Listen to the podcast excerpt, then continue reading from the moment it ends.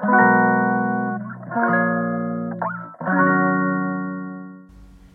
のラジオは当たり前の毎日をもっと楽しくをテーマに配信していくラジオです。こんにちはカナリアかなこです。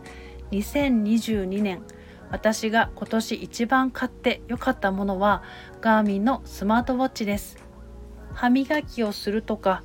顔を洗うことと同じように走ることがずっと習慣になっている夫を見てて私も走りたいと思ってはいましたが走ることは辛い苦しい私には無理と思っていたし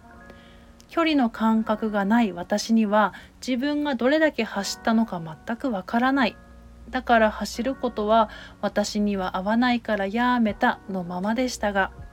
去年の冬に座骨神経痛がひどくて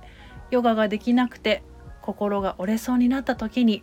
そうだ走ることならできるかもと走ることを始めたら腰がどんどん軽くなりスロージョギングを始めるとともにガーミンのスマートウォッチを購入しました。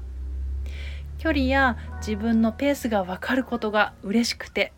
走ることが楽しくなりいつの間にかヨガプラス走ることも習慣になっていました。私はこの小さなスマートウォッチを購入しましたが私も走れるんだという自信走るという自分との約束を守ることで自分との信頼関係が積み上げられて自分に優しくなれた。それから汗をかけない私が汗をかける。体も心もより強くなった。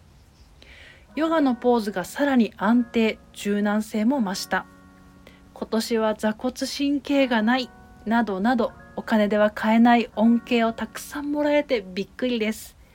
これからも大事にします。また来年もよろしくね。それでは午後も心穏やかにポジティブでありますように。また次のお話で。